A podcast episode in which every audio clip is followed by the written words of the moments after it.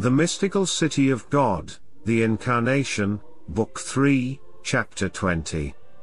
The Venerable Sister Mary of Jesus of Agreda, describes some special favors which Most Holy Mary conferred upon several persons in the house of Zachariah. 254. It is a well known quality of love to be active as the fire in works of kindness, wherever it finds occasion, and this is especially true of the fire of spiritual love, for it will reach out in search of material. As soon as this falls short, the Master has taught lovers of God so many ways and methods of pursuing virtue, that there is no need of remaining idle. And as love is not blind nor insane, it knows well the qualities of the noble object it aims at. Its only concern is that not all men love it properly, and thus it seeks to communicate this love without strife or envy. We know that the love of all the other saints, though most fervent and holy, appears limited in comparison with that of most holy Mary. Yet if their love is admirable and powerful, inciting them to vast works of zeal for souls, what immense works then must not the love this great queen have accomplished for the benefit of her fellow men, since she was the mother of the divine love, Sirach 24:24, and since she carried with her the true and living fire that was to enkindle the world. Luke 12:49. Let all the mortals learn from this heavenly history how much they owe to the love of this lady. Although it will be impossible to notice all the particular instances of the benefits conferred on the souls by her, nevertheless, in order that from some of them, many more may be inferred, I will relate a few that our Queen conferred while in the house of her cousin Elizabeth. 255.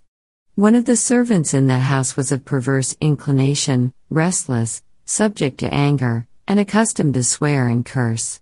With all these vices and disorders, she still knew how to make herself agreeable to her masters, but at the same time she was so given over to the power of the demon that this tyrant could easily induce her to throw herself into all sorts of miseries and mistakes.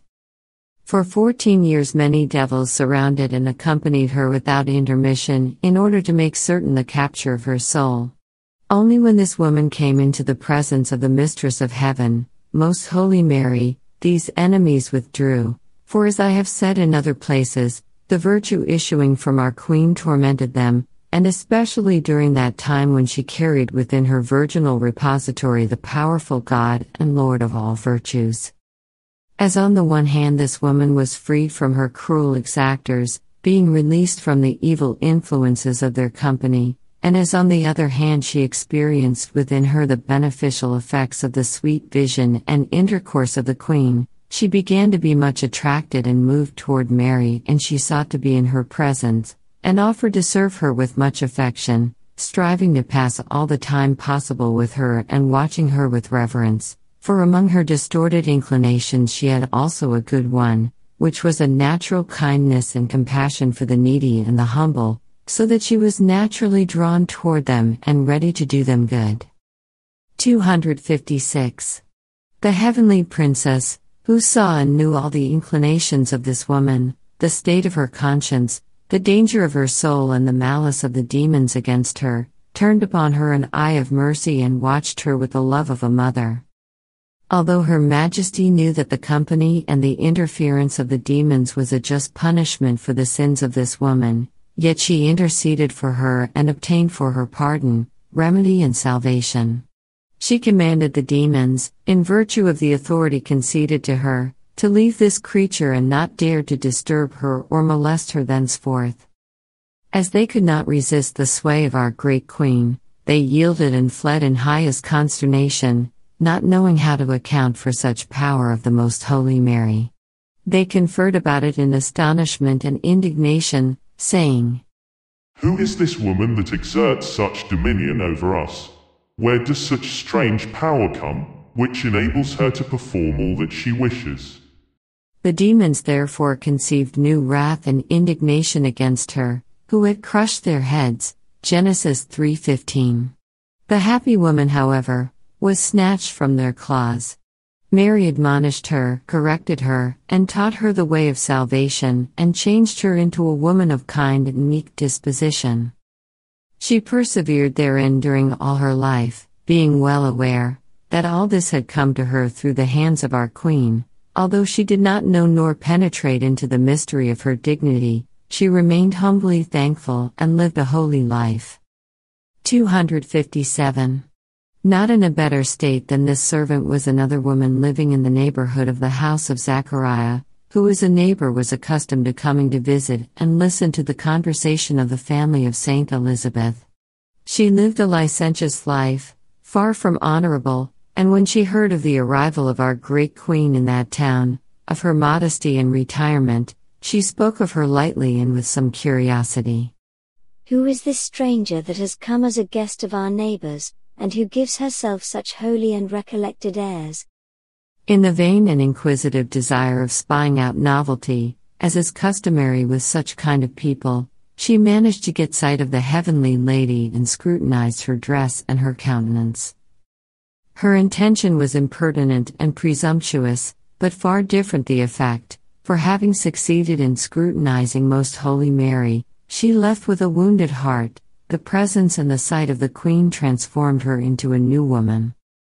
Her inclinations were altogether changed, and without knowing by what efficacious influence the change came about, she felt its power and began to shed abundant floods of tears and deep felt sorrow for her sins. Merely on account of having fixed her attentive gaze and curiosity upon the Mother of virginal purity, this happy woman received in return the love of chastity and was free from the sensual habits and inclinations of her former life. In that very hour, she sorrowfully retired to weep over her wicked life. Whenever later on she desired to converse with the Mother of Grace, her Highness, in order to confirm her permitted it. For as Mary knew what had happened and as she bore within her the origin of grace, the sanctifier and justifier by whose power she fulfilled her office of advocate of sinners, she received her with maternal kindness, admonished and instructed her in virtue, dismissing her strengthened and confirmed for perseverance in her new life. 258. In this manner, our great lady performed many works and caused many admirable conversions in a great number of souls, although it was done in silence and hidden to all. The whole family of Saint Elizabeth and Zachariah were sanctified by her intercourse and conversation. Those who were just experienced new increase of gifts and favors, those that were not, she justified and enlightened by her intercession, all of them were captured by reverential love of her so completely that each one strove to obey her and acknowledge her as mother, as protectress, and as a consolation in all their necessities. The mere privilege of seeing her, without any words, was sufficient to produce all these effects, yet she was careful not to omit whatever seemed necessary to obtain this end. As she penetrated the secrets of all hearts and knew the state of each person's conscience, she knew how to apply the opportune medicine. Sometimes, not always, the Lord manifested to her the final end of those she met, informing her which were chosen and which were reprobate, predestined for happiness or foreknown as damned. At sight of both one and the other, her heart broke forth in admirable flashes of most perfect virtue, for when she knew of any that were just and predestined, she bestowed upon them many blessings, which she also does now in heaven, and the Lord looked with favor upon her charitable works. Exerting incredible and prayerful diligence, she asked him to preserve them in his grace and friendship. Whenever she saw anyone in sin, she asked from the bottom of her heart for his justification, and ordinarily she also obtained it.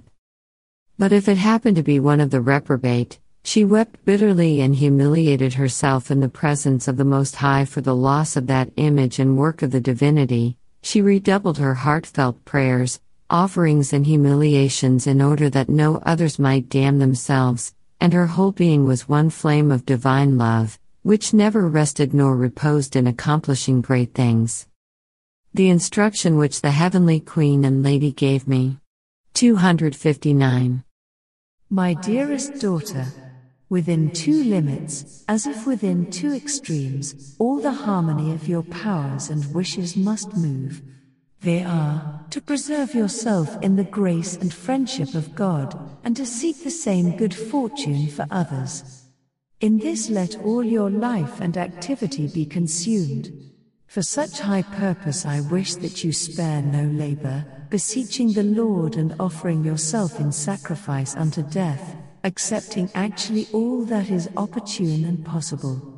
Although, in order to solicit the good of souls, you need not make any great fuss before creatures, since that is not appropriate to your sex, yet you must seek and prudently apply all the hidden means that are most efficacious within your knowledge.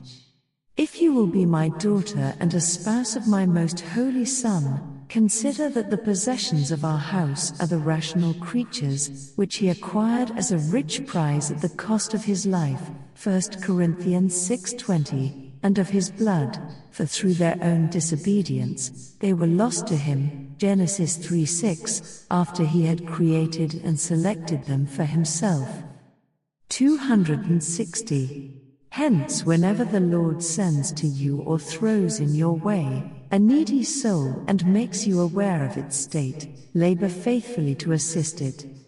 Pray and weep with heartfelt and fervent love, that God may furnish the remedy for such great and dangerous evil, and do not neglect any means, divine or human, as far as you are concerned, in order to obtain the salvation of eternal life for the soul entrusted to you.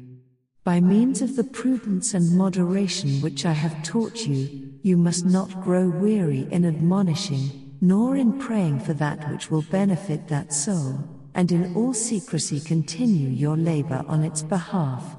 Likewise, I wish that whenever it is necessary, you command the demons in the powerful name of the Almighty and my own, to depart and leave in peace the souls oppressed by them and as all this is to be done in secret, you can in all propriety animate and encourage yourself to this kind of work. Remember that the Lord has placed you, and will place you in a position to exercise this doctrine. Do not forget it, nor fail in understanding how much you are bounden to His Majesty to use care and solicitude in extending the possessions of your Father's house. Do not rest until you accustom yourself to do this with all diligence. Philippians 4:13. Fear not, for you can do all in him that strengthens you, and his power will strengthen thy arm to do great things. Proverbs 31:27.